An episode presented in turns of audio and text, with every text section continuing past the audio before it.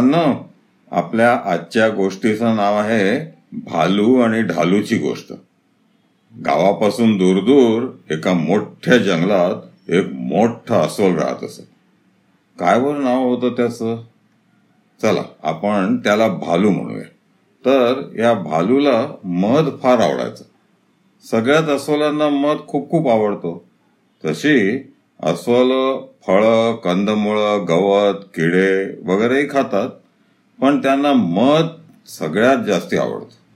तर आपला भालू धप्प धप्प धप्प चालत मध शोधत हिंडत होता जंगलात. हुंगत हुंगत. बरं का मुलांनो? अस्वलांचं नाक फार तीक्ष्ण. त्यांना आजूबाजूच्या गोष्टींचा वास खूप दुरून येतो. अगदी मंद वास सुद्धा. त्यांना तेवढं चांगलं दिसत नाही आणि ऐकूही येत नाही. पण त्यांचं नाक मात्र एकदम चांगलं. सगळे वास झटकन येतात त्यांना. तर आपल्या भालूला छान छान गोड गोड वास आला. मधाचा असतो. इकडे तिकडे पाहतो.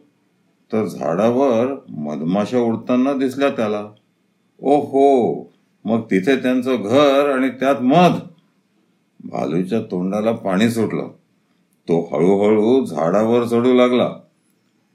अस्वलांना झाडावर सहज चढता येतं हा?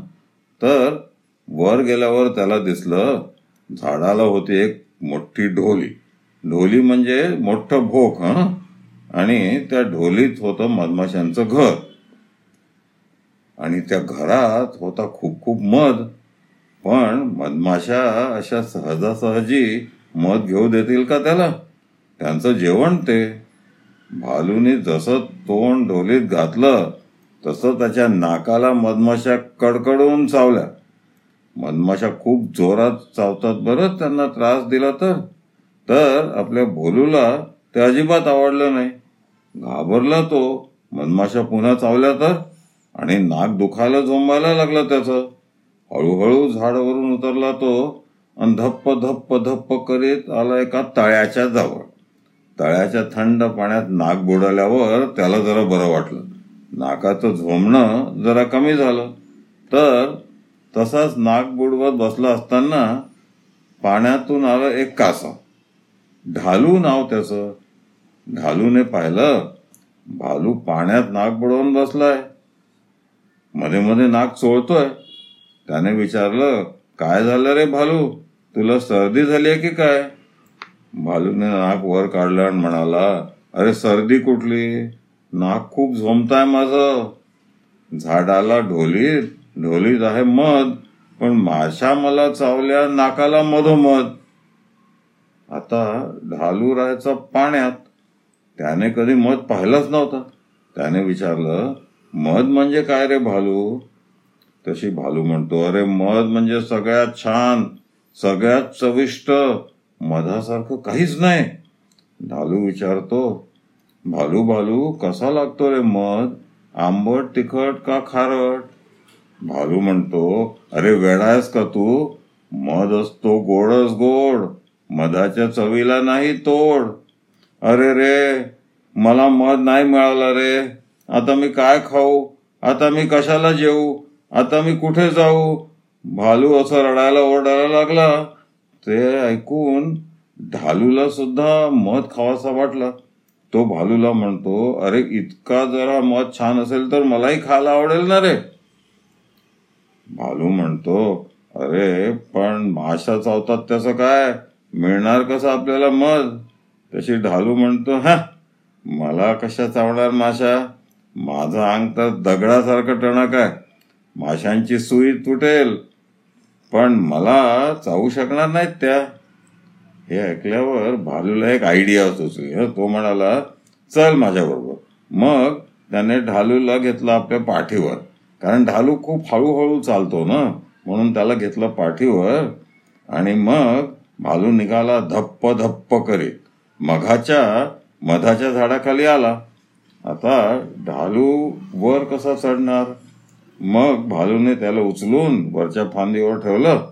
स्वतः तिथे चढला. मग ढालूला आणखी वरच्या फांदीवर ठेवलं. असं करत करत ते दोघे मधाच्या ढोलीजवळ आले. मधमाशा गोंगावत होत्याच त्या ढोलीत.